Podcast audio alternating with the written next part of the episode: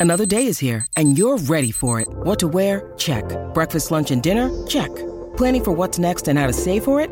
That's where Bank of America can help. For your financial to dos, Bank of America has experts ready to help get you closer to your goals. Get started at one of our local financial centers or 24-7 in our mobile banking app. Find a location near you at bankofamerica.com slash talk to us. What would you like the power to do? Mobile banking requires downloading the app and is only available for select devices. Message and data rates may apply. Bank of America and a member FDIC. Carissimi, io sono Andrea Moccia e questo è il podcast di Geopop, le scienze nella vita di tutti i giorni.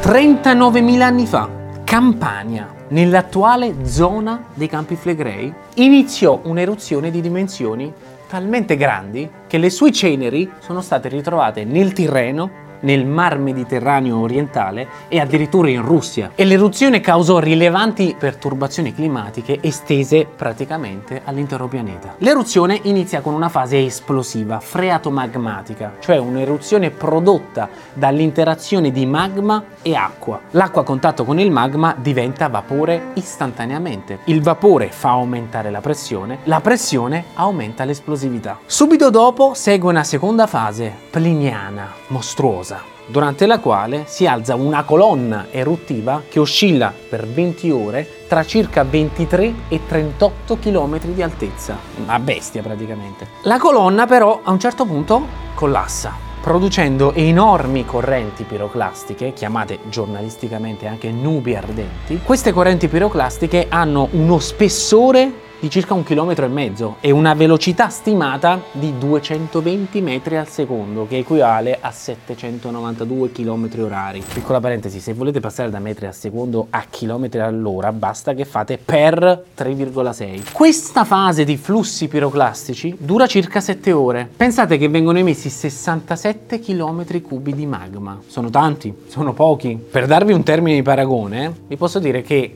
la famosa eruzione del Vesuvio del 79 d.C., quella di Pompei Ercolano per intenderci, emise tra i 6 e gli 8 km cubi questa 67. I flussi piroclastici avanzano schifosamente lontano, verso nord, raggiungendo addirittura Rocca Monfina, verso sud, al di sopra del mare, attraverso il Golfo di Napoli fino alla penisola sorrentina, ma non solo, si propagano anche verso l'interno, lungo tutta la piana campana, fino ai monti che la abbordano. La cosa incredibile è che i monti non riuscirono a contenerla e vennero praticamente scavalcati. Infatti, come vi ho anticipato, lo spessore di queste nubi ardenti era di circa un chilometro e mezzo e monte che stanno qua sono mediamente intorno ai mille metri. Per non bastare, il flusso eruttivo aumenta alimentando ancora di più i flussi piroclastici che arrivano a oltre 80 km dai campi flegrei. Dopo circa 6 ore la corrente piroclastica finalmente si indebolisce e inizia a ritirarsi, invadendo aree sempre più ristrette. Arriviamo all'ultima fase.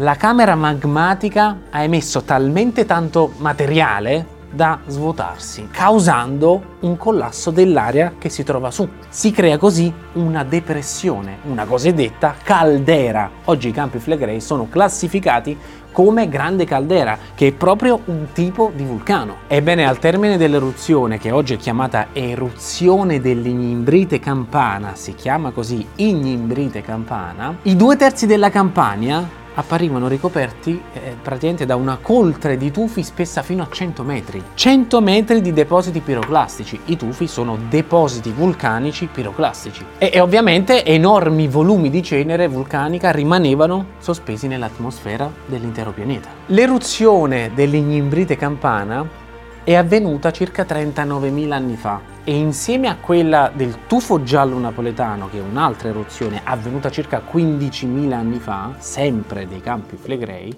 beh, queste due sono le eruzioni che hanno letteralmente ricoperto Napoli e dintorni, con uno spessore di roccia vulcanica, come vi ho detto, di circa 100 metri. Cioè Napoli sotterranea è composta da gallerie, cunicoli, stradine scavate nella roccia. Sta roccia l'abbiamo scavata per recuperare questo tufo. Infatti in Campania la maggior parte delle case sono costruite col tufo estratto dall'eruzione di 39.000 e di 15.000 anni fa. Cioè, è un fatto incredibile.